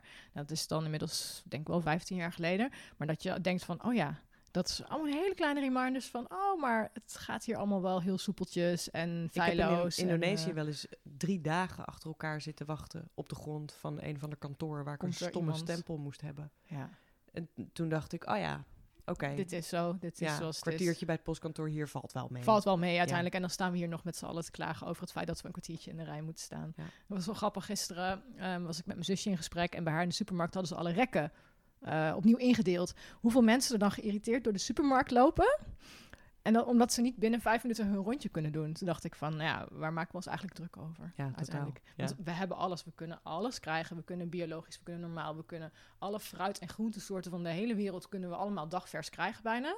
Ehm, en dan toch zijn we nog chagrijnig om het feit... dat ze de groenten verwisseld hebben met fruit, bijvoorbeeld. Ja, en dat heeft bijzonder. natuurlijk ook wel heel erg met de tijdsdruk te maken die mensen hier voelen. ja, Hè, zo van, het moet allemaal efficiënt. Ja, zo snel Eh, mogelijk. En, Terwijl dat vaak in andere landen wat minder geldt. Omdat Ja. mensen gewoon meer per dag moeten leven. Omdat ze geen sociaal security systeem hebben. Ja. En geen vaste contracten kennen bijvoorbeeld. Dus dan verdien je gewoon wat je voor die dag hebt verdiend. En dan heb je ook geen bankrekening. Dus je Nee. wil ook niet meer geld krijgen. Want dan Dat loopt gaat dat niet. maar gevaar, Nee. zeg maar. Dus nee, ja, dat is een heel andere instelling. Ja, klopt, ja. Ik ga even naar mijn lijstje, ehm, want ik had nog wat andere vragen verzameld. Heel leuk. Ehm, even kijken hoor. Jessica die vraagt, ehm, ik ben wel benieuwd hoe je als buitenstaander iemand met angsten kan helpen. Ik heb meerdere mensen in mijn omgeving die paniekaanvallen hebben gehad, die vaak in mijn ogen niet reëel of onrealistisch zijn. Maar ja, dat is gemakkelijker gezegd da- dan dat je iemand ermee geruststelt. Dus daar zou ze wel meer over willen horen. Ja, dat is wel een hele goeie. Ehm, ook daarover heb ik weer een aparte ehm, lesje, geen hele module, maar er zit wel een aparte les in. Paniekaanvallen kunnen eigenlijk op twee manieren ontstaan. Dus ze kunnen of in je hersens bijna ontstaan of in je lijf. Daarmee bedoel ik dat sommige mensen worden bang van iets waarvan ze echt heel rationeel denken dat het iets heel gevaarlijks gaat zijn. En tegen die mensen helpt het wel om te zeggen: hey, weet je wel, zullen we erover, wat denk je dat er gevaarlijk aan is? Met die mensen kun je prima Kan in je- het gesprek. Heeft het Ja. zin om eigenlijk ze te laten zien dat het misschien een irrationele gedachte is? Ja. Dus daar hebben psychologen hebben daar dan bepaalde ehm, trucs voor die je niet per se bij een therapeut hoeft te doen, maar dan ga je eigenlijk de gedachte omdraaien of dan ga je zeggen van zou die ook niet waar kunnen zijn? Nou, dat soort trucjes. Maar zoals het klinkt bij de vriendin in kwestie of de vriendinnen of de vrienden in kwestie, meestal is dat niet zo. Meestal, in 80% van de gevallen, begint het in je lijf eigenlijk. En daarbovenop komt, dat is een beetje een ingewikkeld technisch verhaal, maar daarbovenop komt dan de gedachte. Ja. Wat dan helpt als buitenstaander is helemaal niet rationeel met die mensen willen praten, maar ze aanmoedigen om te bewegen. Dus op het moment dat iemand totaal in een paniek schiet, dan zie je vaak dat iemand gaat blokkeren. Ja, ja. Hè, dat zie je bij het klimmen, zie je dat ook. Mensen gaan gewoon stil, soort van, ik kan niet meer voor of ik kan niet meer achteruit. Ja, die bevriezen. Eh, je bevriest eigenlijk gewoon. Mensen gaan soms hyperventileren. Wat dan helpt is, je wil eigenlijk dat dat lichaam een klusje gaat doen, zodat het niet meer zo bezig is met de gedachte over, oh, die angst wordt steeds erger. Volgens mij ga ik zo flauw vallen, weet je. Dat soort dingen die heel typisch zijn bij paniekaanvallen. Dus wat mensen kunnen doen is bijvoorbeeld ehm, simpelweg een rondje lopen en dan zo'n Mhm. achtvormpje, weet je wel, wat maar in Ja. elkaar overloopt. Dus ja, zoiets. Of dat je een klein opdrachtje van ik moet even me eh omste beurt al mijn vingers optillen. En dus dat je je vingers richting je palm beweegt, maar dan Mhm. omste beurt. Lopen is vaak wat makkelijker. Gewoon achtjes lopen ja, met iemand. Dan merk je als iemand dat twee minuutjes doet, vaak veel korter, 30 seconden doet, dat er al wat meer ruimte komt om wat normaler te ademen. Ja, En nadat dat zo is gebeurd, als iemand weer rustig kan ademen, dan kun je eens een gesprek aan ja. over hoe gevaarlijk iets eigenlijk is. Maar als je gelijk in de ratio gaat, Ja, ja. daar kan dat lichaam niet. Dus je moet dat lichaam, je moet, het brein kan maar één ding tegelijk. Kan maar één gedachte, zeg maar, denken tegelijk. Dus als je die gedachte vervangt door, oh ja, ik moet mijn linkervoet daarheen verplaatsen en mijn rechtervoet daarheen. En het is een beetje een ingewikkeld iets. Dan komt er veel minder ruimte voor die paniek. Ja. Dat is mijn snelste tip. Nou, dat is, een hele, dat is een hele goede tip. Ik zit ook al eigenlijk al meteen weer te denken dat... Ik heb een paar keer gehad dat ik ook echt in zo'n paniekmodus schoot. Bijvoorbeeld een keer op een, eh, in een rivier in IJsland, dat ik bijna werd meegesleurd. En, ehm, en dat, dat mijn toenmalige vriend aan de, aan de oever stond van... Ja, kom op, je kunt het. En het is allemaal niet zo eng. En toen dacht ik, ja, what the fuck, het is helemaal niet zo eng. Ik sta hier in de rivier. Ik vind het, eh, nou ja, goed. En op dat moment kon ik natuurlijk niet een rondje gaan lopen. Maar dat is wel wat jij nu zegt. Ik had op dat moment niet anders kunnen denken. Het had geen zin om op mij te gaan inpraten van het komt allemaal... Nee, en dat is wat, wat mensen en- wel doen. En wat eigenlijk, en daarmee wil ik helemaal niet zeggen dat je vriend het fout deed. Want Het hier is ook gewoon weinig. Ja, precies. Hier Ja. is weinig over bekend. Maar wat je vriend eigenlijk het beste had kunnen doen, is je een instructie geven over zet je linkervoet op die steen. Zet Ja. je linkervoet op die steen.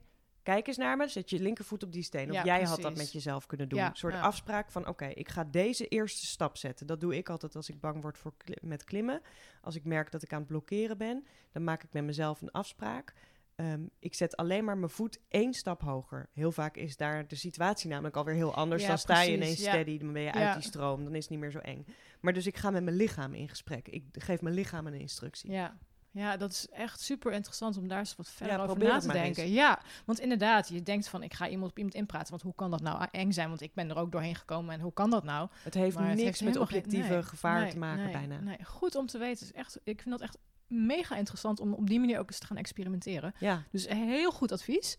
Ehm, een vraag van Saskia. Ehm, hoe ontstaan angsten? Ik heb hoogtevrees, maar dat uit zich vooral als ik zelf iets moet doen. Langs een afgrond lopen is voor mij heel eng, net als op zo'n roostertrap lopen. Maar ik heb er geen probleem mee om de, eh, op hoogte te zijn, zoals paragliden en in een luchtballon. Als je dat logisch redeneert, klinkt het helemaal niet logisch, want hoogte is hoogte. Ehm, Ja, nou ja, voor mij is het wel een beetje logisch. En het is. ehm, er is van alles over te zeggen, maar misschien zijn er wel twee dingen leuk. Kijk, het kan. Voor de meeste mensen heeft het. Sowieso is heel hoog in de hoogte zijn voor de meeste mensen wat minder eng dan bijna lager bij de grond. de grond of Ja, of, of, of 10 meter Ja. boven de grond voelt enger Mhm. dan 200 meter boven Ja. de grond. Omdat het voor je brein wordt het een soort van abstracter. Ah, ja.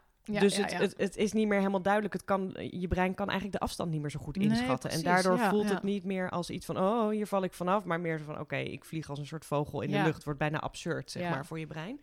En een tweede is dat als jij bij iemand in een luchtballon staat... dan heeft diegene de controle. En eigenlijk geef je gewoon al het vertrouwen aan aan diegene. iemand anders. En als diegene uitstraalt van ik weet wat ik doe en ik ben hier ook, dan gaat je brein automatisch een koppeling maken van nou ja, diegene zal het wel weten. Dat is Ja. wat voor heel veel mensen gebeurt bij een piloot ja. hè, in, in, in, een, in een vliegtuig. Mm. Hij zal het wel weten. ja. Als je zelf op een rooster staat of langs een afgrond loopt, dan is eigenlijk alle controle bij jou. Als jij uitglijdt, als jij het niet goed hebt gedaan of jij staat op dat rooster en ineens zakt het in, dan is het alleen maar jij. ja. Dus ja. met deze persoon, zeg maar, zou ik dan dingetjes gaan doen over oefenen met controle en daarin ook echt de controle voelen. Ja. En daarin de bewuste grenzen voelen en ook snappen wanneer kan ik mezelf daarop vertrouwen en wanneer misschien niet. Weet je wel? Want dan kom je daar vrij snel vanaf wel. Ja. Nou, ik zit er even ook terug te denken. Ik moest, eh, nee, ik moest niet, maar ik was twee jaar geleden op Mag reis. ik thee inschenken of ja, is dat heel nee, heel lekker. Ik zit net te denken van, ik heb eh, best wel weer dorst. Dus Ja, ik zet hem neer bij Goed. je. Ik ga ondertussen mijn, eh, mijn vraag even formuleren. Ehm, want er schoot net een gedachte bij mij naar binnen. Dat ik merk aan mezelf dat ehm, als ik vast zit of houvast heb, dan vind ik dingen minder spannend. Ehm, ik, nou, ik kom weer met ik moest, maar ik ging een kletterstijg doen in Oostenrijk een paar jaar geleden. En daar was een, eh, zo, zo'n kabel. Echt een kabel van, nou, ik denk wel 50 meter. Van de ene berg naar de andere berg. Met nog een kabel waar ik je aan vast kon houden. En ik zag dat en ik dacht... "Eh." terwijl ik weet van ik zit vast. En toen ik er helemaal op stond, ging het prima. En toen dacht ik van, waarom vind ik dit nou niet eng? Terwijl als ik los over een richeltje moet lopen, vind ik het wel eng. En toen kwam bij mij de gedachte, hé, maar ik zit vast. Dus op het moment dat er eh, iets gebeurt, dan hang ik aan die, aan die zekeringsset. Dus het is oké, ik mag vallen. Terwijl als je over een richeltje of zo loopt, of eh, over een gletsjer langs een gletsjerspleet en dan glij je uit, dan heb je geen ehm, safety net, of hoe noem je dat? Geen, geen vangnet. En ik merkte dat ik me daar heel rustig door ging voelen. Heeft dat ook weer met die controle te maken? Dat Nou, dat en, het heeft ook wel gewoon een rationeel aspect. Ik bedoel, het is gewoon zo dat als jij zonder zekering over een heel hoog riggeltje loopt, zeg maar, dan, en je zou er afdonderen, dan val je waarschijnlijk Ja, dood, right? ja. En nu weet je dat dat niet kan, dus voor een deel is dat het. Maar het is zeker herkenbaar, want het werkt namelijk ook, grappig genoeg, ehm, bij mensen die in allebei de gevallen wel vastzitten. Maar dan nog vinden mensen het over het algemeen veel minder eng. Dus ook al zit jij vast aan diezelfde Mhm. zekering, dan nog vinden mensen het over het algemeen minder eng als ze zelf ook met hun handen iets stevig vast kunnen hebben. Ja, ja. Dan wanneer je eigenlijk net zo goed staat op je voeten. Mhm. Want je staat misschien wel op een plek waar je gewoon rechtop kunt staan eventjes. Weliswaar op twee kleine uitstekende puntjes. Maar oké, waarom zou je daar ineens Ja. doorheen zakken? Weet je wel, Ja. dat gebeurt op straat ook niet de nee, hele tijd. Nee, nee. Ehm, maar ze moeten dan ineens die handen loslaten. Dus die handen, die staan voor controle. Mm. Dus als je dat vast hebt, dan kun je bijna zien, je kunt voelen van ja, oké, maar als ik wegglijd dan.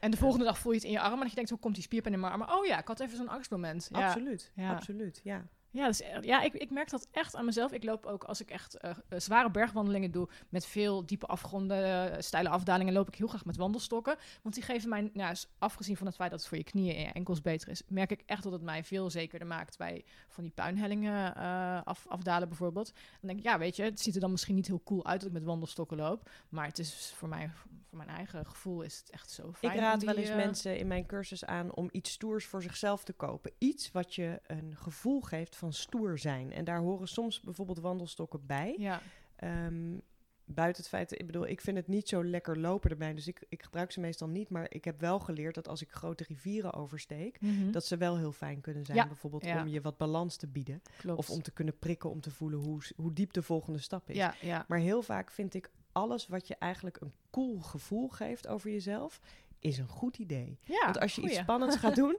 dan is het best heel leuk om te denken: wauw, weet je, ik heb echt een heel cool kooksetje. Of ik heb die hele fijne rugzak die ik gewoon, ja, die geeft me een gevoel dat ik er niet ook nog eens zo nerdy. eh, beginnend uitzoek Ja, zie. ja, weet je? ja. Soms geeft dat gewoon een soort mentale spirit. Net Boost zoals ja, het leuk is om als je naar de sportschool gaat en je hebt een hekel aan die sportschool, om gewoon een leuke legging voor jezelf Ja, een te leuke kopen, outfit, weet je wel? ja, dat je ja. denkt, nou, maar ik zie er in ieder geval heel leuk sporty uit, uit. ja. Ja, Ja, dat precies. scheelt. Ja, dat klopt helemaal mee eens. Ja, dat, zo werkt het wel, ja. Ja. en we mogen best trots zijn. Weet je, als je jezelf aan het uitdagen bent af en toe in je leven, en dat hoeft niet door te bungee jumpen, dat kan door te zeggen: Oké, ik ga voor het eerst in mijn eentje een wandelvakantie doen en ik ga weliswaar, weet je, ik ga naar Schotland en ik zet hem voor uitgezette wandeling waarvan ik weet dat die relatief makkelijk is. Maar ik vind dat heel spannend, want ik heb nog nooit zoiets in mijn eentje gedaan.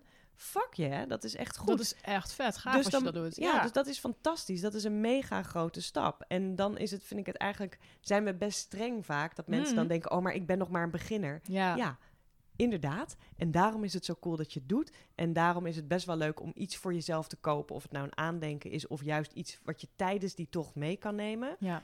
Wat jou gewoon een cool gevoel geeft. Ja, helemaal mee eens. En ik vind daarnaast ook dat hoe klein een avontuur ook mag lijken, op het moment dat jij uit je comfortzone durft te stappen, dan ben je gewoon al onwijs stoer bezig. Ja, en nogmaals, weet je, soms komen eh, bepaalde type mensen komen heel stoer over. Hmm. En ik heb bijvoorbeeld voor ehm, een van mijn boeken, Veer, daarin interviewde ik de beste klimmers, eh, highliners. Dan doe je, loop je over een Oh, koord oh, op heb ik- 200 ja. meter hoogte, Ja. mind you. Ehm, en dat dan een uur lang, want dat koord is zo lang dat je er wel een uur over doet. Dus dat is echt niet fijn. Maar ook basejumpers, dat is de gevaarlijkste sport ter wereld, Ja. zeg maar. Dan spring je met een heel klein rugzakje met daarin een mini parachute van een stilstaand object, dus van een gebouw of zo. Dat is een enorm Ik heb op risicofactor. televisie wel eens gezien. Ja. Oh, jeetje. Nou, ik heb die mensen geïnterviewd over, nou, hoe ga jij nou met je angst om? Hoe zorg jij dan dat je kalm blijft? Dat zijn dus eigenlijk de grootste badasses ter wereld Hmm. al die mensen waren bijvoorbeeld super social awkward. Of zeiden, ja, ik vind het interview echt heel spannend. En dat was ook zo. Dan waren ze echt aan het Ja. stamelen en zenuwachtig. En, en dan dacht ik, ja, ik durf echt niet wat jij durft. Maar ik durf heel makkelijk een presentatie te geven Ja, ergens. ja. Nogmaals, ook, weet je wel, ook al ben je een mega beginner op je allereerste wandeltochtje in Ierland of in Frankrijk of wherever, of in Nederland. Ehm, daar kunnen we misschien ook nog wel over hebben, over kleinere avonturen, weet je wel, dichter bij huis, daarmee beginnen.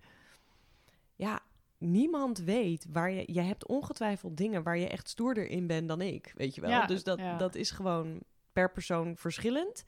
Maar het is niet zo dat er mensen zijn die angstloos geboren zijn of zo. Bijna Nee, niet. En dan, nee. dan heet je in de psychologie heet je dan een psychopaat. Want dan Ja. ben je gewoon niet helemaal goed. Dan is er niet ja. iets goed afgesteld. En niet de populaire benaming voor psychopaat. Maar de, de oorspronkelijke benaming van psychopaat wordt als je ja, dat soort dingen niet, Niet. kunt invoelen. Geen gevaar, geen... Dat wil je niet zijn. Dus eigenlijk, eigenlijk is het gewoon heel gezond om angsten te kennen. Ontzettend, Ja. ja. Ik heb nog opgeschreven, ehm, angst is een goede raadgever. Die Soms. hoorde ik terugkomen eh, in een van de podcasts. Dat ik dacht van, dat is eigenlijk wel, ook wel waar. Want ehm, ik heb wel eens angstige momenten ervaren.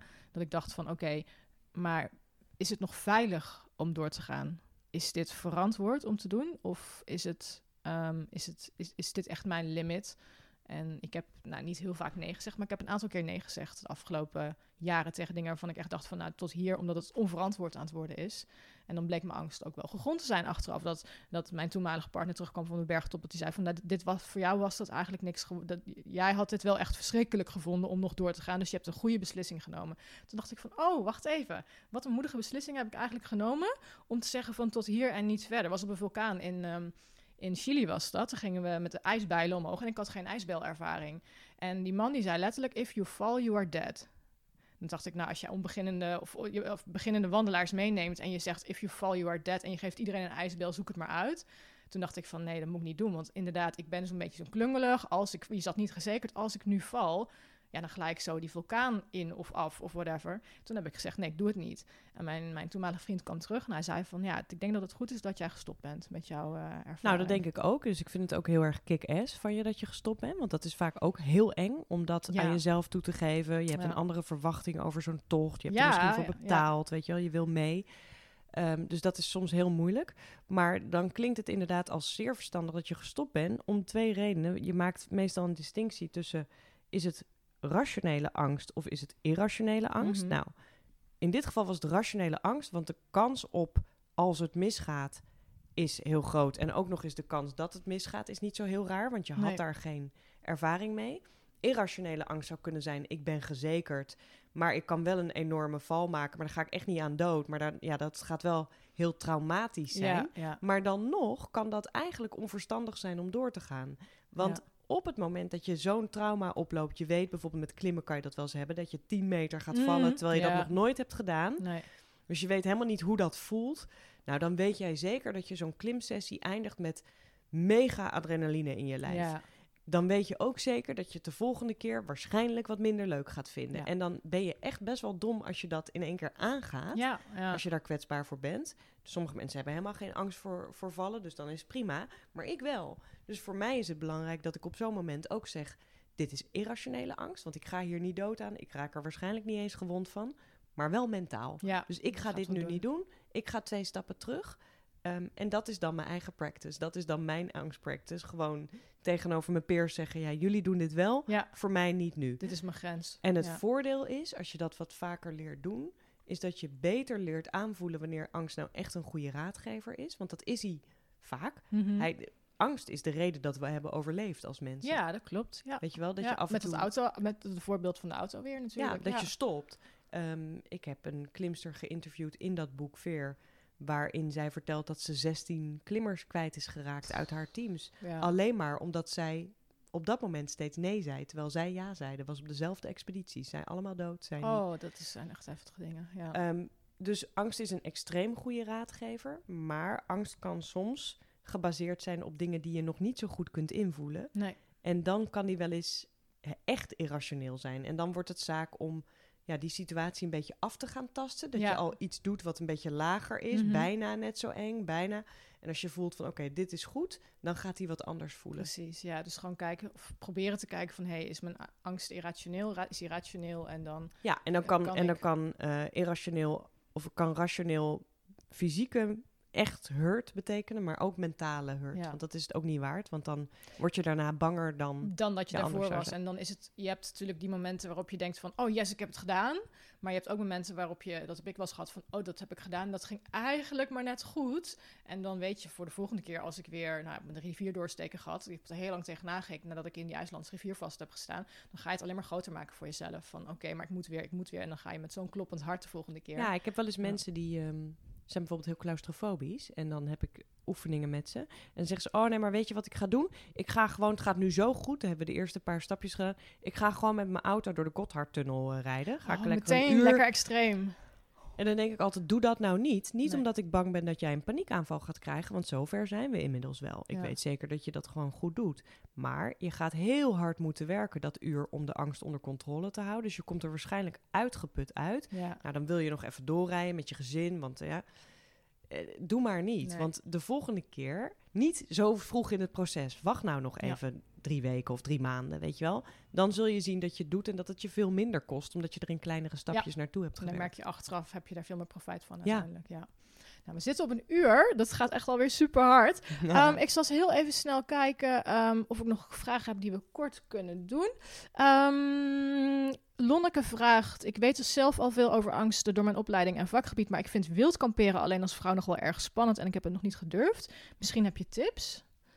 Ja, nou ja, ik, de, verschillende. Ik bedoel, ehm, het ligt er ook hierbij aan een beetje wat ze eng vindt eraan. Dus Mhm. gaat het over alleen kamperen of gaat het over kamperen op een plek waar het eigenlijk Ja. niet mag? Ja. Of gaat het kamperen voor het eerst zonder het tentje en Mhm. dan alleen in je slaapzak liggen Ja. bijvoorbeeld? Dus daar zou ze eventjes voor zichzelf voor op een rij moeten zetten van wat is daar mijn ehm, angst in? Mhm. En dan, nou ja, ik zal even één ehm, techniek die misschien wel grappig is, is om juist eens door te denken, wat vind ik er eng in en wat kan er gebeuren? Mhm. En daar vast een plan voor te maken. Want Ja. we zijn erg geneigd om te zeggen, ah, maar dat gebeurt niet.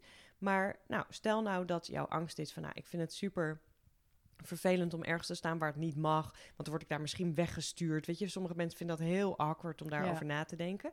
Nou, prima. Ga daar maar eens over nadenken. Wat ga ik dan doen? Ja. Wat zal dan mijn reactie zijn? Ja. Weet je wel, ga ik ergens... Dan heb je een soort plan. Ja. Oké, dan zorg ik dus dat ik dat gewoon snel in kan pakken. En dan ga ik vragen waar ik dan wel terecht kom. Precies. ik neem mijn telefoon mee en een eh, mobiele oplader. En daarmee dat ik kan ik, altijd dan... bereikbaar ben of altijd iemand kan bereiken. Je, wel, je kunt daar best wel in oefenen. En ik zou zeggen, als zij het spannend vindt... Wat dan heel leuk is, is doe het met een vriendin. Ja, ja, ik moet doe eer- het gewoon ja. de eerste keer samen Ja, met een vriendin. Want met z'n tweeën is het giechelig, is het onhandig... klopt. Ja, ja, maar is het veel minder eng. En dan in je eentje. ik doe het wel eens met vriendinnen, ook gewoon in Nederland. En het is enig, want het wordt een heel erg gezamenlijk avontuur. Mhm. En je merkt dat zodra je dat twee keer hebt gedaan, ehm, je al veel minder onhandig voelt. Dus het zijn ook vaak simpele dingen voor vrouwen. Van kan ik wel in mijn eentje mijn tentje opzetten? Ja. Weet ik wel hoe ik dat kookdingetje aankrijg? Dat soort dingen. Ja. Dat speelt allemaal mee. Als je En dat guys, al voorbereid Dat hebt... kan je gewoon Ja, oefenen. Dat- En als je dat oefent, dan is het helemaal geen hogere wiskunde meer, Nee. weet je wel? Nee. En maak het jezelf dan makkelijk. Vraag gewoon aan een vriendin: hey, ik heb echt een heel grappig idee. Zullen wij deze zomer even één nachtje ergens gewoon dit samen doen? En dan ga je de volgende keer in je eentje naar precies diezelfde plek. Want dan weet je wat je daar kan verwachten. Ja. En dan Ja. zul je zien, dan durf je daarna ook wel in je eentje naar weer een nieuw plekje. Want je bent gewoon comfortabeler. Het is gewoon eigenlijk in kleine stapjes opbouwen ook weer. Ja. Ehm, even, even te kijken. Ja, ik heb de laatste vraag eh, van Rianne. Ehm, ik ben vooral bang dat mij iets overkomt. Ik val van een berg af. Ik ben een ster in verdwalen als ik in Nederland ben. Laat staan als ik ergens in het buitenland ben waar ik de taal niet heel goed spreek. Stel dat ik wilde beesten tegenkom, bijvoorbeeld de Schotse hooglanders. En ik wil graag naar de UK, maar dan moet ik links rijden. Ik ben wel benieuwd wat ik zou kunnen doen om mezelf te helpen en uiteindelijk wel die stap durven te zetten naar een, en een reis naar het buitenland te boeken. Dus dit lijkt op mij dat het ehm, diverse soorten angsten zijn. Ehm, kun je dit op één manier aanpakken, al deze verschillende eh, ehm, ideeën? Nou, nee, het, het hangt er een beetje per angst. Heb je meestal. Hè, dus bijvoorbeeld hoe mijn training eruit ziet, is dat je. We, we lopen bepaalde angsten door die veel voorkomen. Of die Mhm. wel on- daaronder. Dus dan heb je bijvoorbeeld een groep van angsten. En daar valt dan altijd jouw angst wel Ja. onder. En daar werken dan deze technieken voor. Maar ik leer mensen ook altijd een heel spectrum aan technieken. Zodat je. Hè, want je angsten verschillen Ja, eh, ja. door je leven heen. Dus nu ben je daar misschien bang voor, maar over twee jaar heb je Ben ineens iets heel anders. anders, Dus dan is het fijn als je dat geleerd hebt. Maar wat ik haar vooral zou aanraden op dit moment is... Kijk, soms, je kunt niet, soms kun je niet specifiek aan één angst werken... omdat je nu niet bij de Schotse hooglanders loopt, bijvoorbeeld. Weet je wel, die zijn er niet waar zij woont. Wat je dan wel kan doen, is op een ander gebied je zelfvertrouwen wat vergroten. Dus wat ik Mhm. vaak doe, is met mensen zeggen van... nou, ga maar eens een lijst opstellen van dingen die je een beetje spannend vindt... maar niet super spannend. Ehm, maar die je wel com- oncomfortabel genoeg vindt. Dus als beroemd Mhm. voorbeeld had ik altijd op mijn lijst staan... keihard zingend door New York in de straten lopen. vond ik echt heel vervelend. Maar ik vond het ook weer niet zo eng dat ik het echt niet durfde. Nee, maar ik vond het echt best wel op het moment suprême... vond ik het echt heel soort van, oké, awkward. Awkward, Ging ja. ik het doen, bijna met mijn ogen dicht. En dacht ik, oh, ik hoop echt dat iedereen gewoon denkt dat ik gek ben of zo. maar ik heb het wel gedaan. En ik heb, weet je wel, ik zeg vaak tegen mensen: maak nou eens een lijst met dat soort dingen. En wat dat is, is voor iedereen verschillend. Het Mhm. kan ook zijn als mijn moeder belt en die vraagt: hoe is het met je? Dat je gewoon durft te zeggen: Nou, mam, het gaat niet zo goed. Eigenlijk even niet zo ja, lekker. weet je wel, in plaats van altijd maar die aardige, nou, dat soort trucjes of dat soort mini-doeltjes. Als je die op een lijst zet en je spreekt met jezelf af van ik ga elke week gewoon eens zoiets spannends uit die lijst pakken, Ja. dan merk je dat je op een gegeven moment over jezelf anders gaat denken. Mhm. Niet zozeer als, oh, ik heb al die kleine angstjes, maar ja, ik heb angsten. En ik heb eigenlijk ook, verras ik me steeds over dingen die ik blijkbaar toch wel een beetje durf. En dan merk je dat het ineens wat minder eng wordt om ook zoiets groters aan te Ja. pakken. Dus dat zou een eerste mini-stapjes zijn die ik Ja. met haar zou doen. En Cool, dan komt ja. daar natuurlijk nog wat omheen. Ja, maar- precies. Maar het zou een mooie eerste stap in de goede richting zijn om dus Misschien. gewoon heel klein te beginnen ook weer. Ehm nou, dan komt het eigenlijk eh, bijna alle adviezen die je hebt gegeven, wel veel komen daarop neer. Van begin gewoon een stuk kleiner. Je hoeft niet mes- meteen die hangbrug over of uit een vliegtuig te springen of dat soort Nee, dingen. en dat was een van de, van de eerste vragen was van jouw eh, luisteraars, was inderdaad, of moet ik hiervoor in therapie? En weet je, ik, ja, ik vind het altijd lastig. Je moet in therapie als je een heel erg trauma hebt opgelopen. Mhm. Dus als er iets onder zit, want dan kun je gaan kijken naar de patronen daaronder. Ja. Eh, dan is er misschien iets uit je kindertijd. Dat is fantastisch om dat met een psycholoog te doen. Moet je ook zeker doen. Maar als het een veel voorkomende angst is, die gewoon leeft in het nu, dan is er dus ook heel veel met gewoon een goede trainer, goede Ja. begeleiding Ja. te doen. Nou, ik vind het heel interessant voor mezelf ook om te kijken van in hoeverre laat ik dingen omdat ik iets eng vind. Of eh, ik heb bijvoorbeeld, ik ben niet een enorme fan van slangen. Ehm, die zitten gewoon bij mij in het bos zitten ze. Ehm, maar ik denk altijd maar zo voor mezelf, ik vind het niet dermate eng dat ik niet meer ga wandelen. Dus dan is het oké. En ik laat, me, ik laat mijn gevoel er ook niet door eh, veranderen. Op Tasmanië bijvoorbeeld zitten eh, de tweede giftigste slang ter wereld. eh, de tiger snake, zo'n hele grote dikke zwarte. Ik heb daar een trektocht gelopen. En dat vond ik best wel spannend. Want ik dacht, ja, die, zit, die zitten daar veel. Zitten daar, komen daar in de bosjes. En veel wandelaars ook gesproken die ze gezien hadden. Maar het hou- weerhoudt me er steeds niet van om te zeggen, ik doe dingen niet. Dus zo erg is die angst niet. En als, het me, zo, ehm, als ik me daar elke keer overheen kan zetten, dan vind ik het ook wel prima. Ja, en ik denk altijd, je moet ook goed pick your battles, weet je wel? Want Ja. er zijn dingen in dit leven die ik doodeng vind en die ik van mezelf gewoon niet hoef te doen, omdat Nee. ik me ook niet echt kan voorstellen dat ze me nou zo ontzettend verder gaan helpen Nee. in dit leven. Dus er zullen bepaalde klimacties zijn, er zullen basejump acties zijn waarvan ik denk, ja, ik kan me wel de kick voorstellen, maar het is ook weer niet zo dat het echt aan me trekt. Nee, nee. Terwijl er zijn andere dingen, zoals toen ik heel erg bang was van autorijden nadat ik een ongeluk had gehad. Daarvan wist ik, ja, dit maakt echt dat ik me minder vrij voel. Dus Ja. als ik, ehm, mijn moeder is ziek, dus ik mantelzorg veel. Nou, die woont in een, op een plek waar het gewoon onhandig is om daar te komen met de bus. Dat geeft me zo'n relaxed gevoel dat ik dat dan in, ieder geval met een Auto autootje kan. doen. Ja, Nou, daarvan, als je zo'n soort angst hebt, dan denk ik altijd, oh, ga hem aan. Want dit kan ja je dus precies. echt, ja. weet je wel, de, de- ja, Het gaat je leven makkelijker ja, maken. en binnen een paar weken kan het vaak. Hè? Gewoon als je gewoon even exact weet wat je moet doen, Mhm. Kan dat binnen een paar weken. Terwijl als je dan het jezelf niet gunt, dan is het vervelend. En de andere kant is ook waar. Als je de hele tijd alles van jezelf moet, vooral vrouwen, die hebben dat al, joh. Dat, alles wat je moet. Ik vind eigenlijk dat ik mijn band moet kunnen plakken. Ik vind dat ik overal de weg moet weten. Ik vind dat ik beter kaart zou moeten kunnen lezen. Ik, ik vind nogal veel van ja, mezelf. Ja, En misschien is het soms gewoon voor ons wel gezond om een lijst te maken aan het begin van het jaar van dingen die ik dit jaar niet, niet ga, leren. doen. Ja. En ook gewoon niet hoef te doen Nee, van mezelf. Want ik vind ze gewoon niet aantrekkelijk of belangrijk en het is de moeite niet waard om me daar druk over te Ik gaan weet maken. ook heel veel ministers niet uit mijn hoofd, jongens. En ik ben wetenschapper. Maar dan Ja. denk ik altijd, ja, blijkbaar trekt het niet genoeg, Nee. weet je wel. En Nee. thank you, Google. We hebben only, only so much time en je kunt je tijd maar één keer uitgeven. Dat is het, Spend it ja. wisely. Ehm, nou, laatste vraag. Als mensen denken, yes, ik wil aan de slag. Waar kunnen ze jou vinden? Ja, ze kunnen als ze geïnteresseerd zijn in het volgen van een training of als je eh, trainer wilt worden, want ik werk met coaches die gelicenseerd zijn die daarin mensen helpen, dan kunnen ze kijken op fearlesslyfearful.com.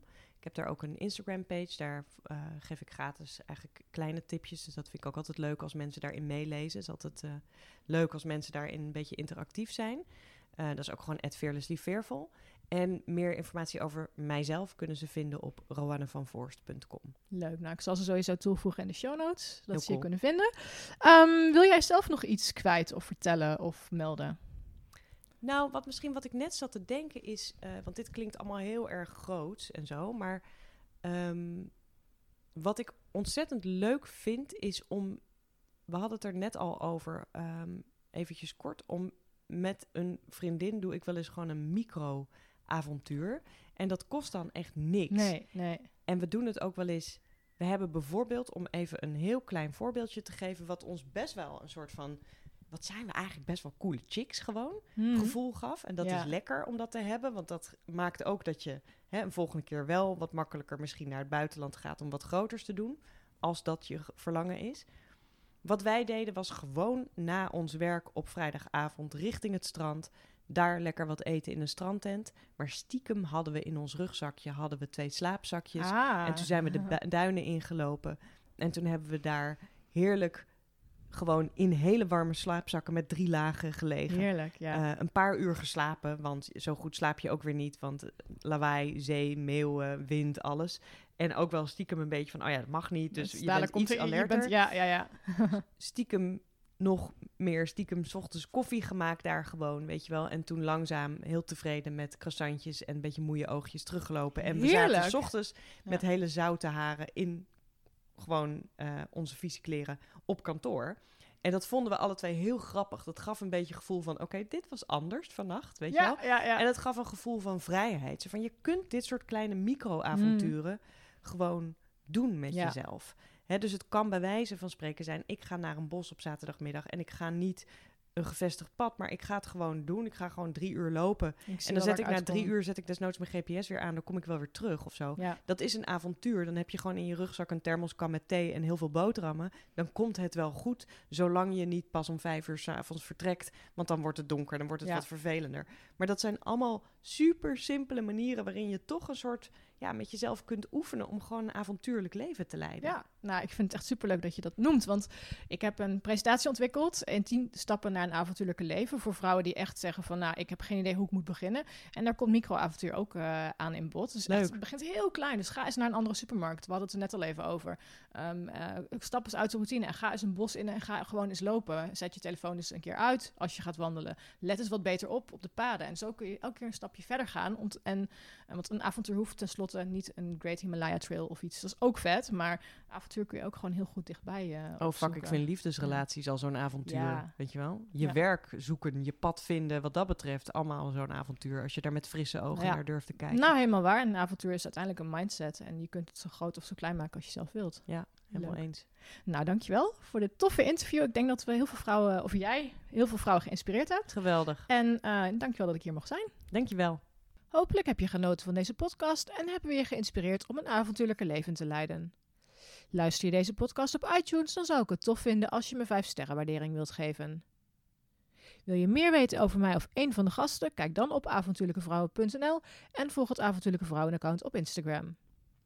Ook is er de besloten Facebook community voor avontuurlijke vrouwen waar je kunt connecten met like-minded dames. Lid worden kan eenvoudig door een lidmaatschapsverzoek in te dienen. Voor nu bedankt voor het luisteren en graag weer tot de volgende keer.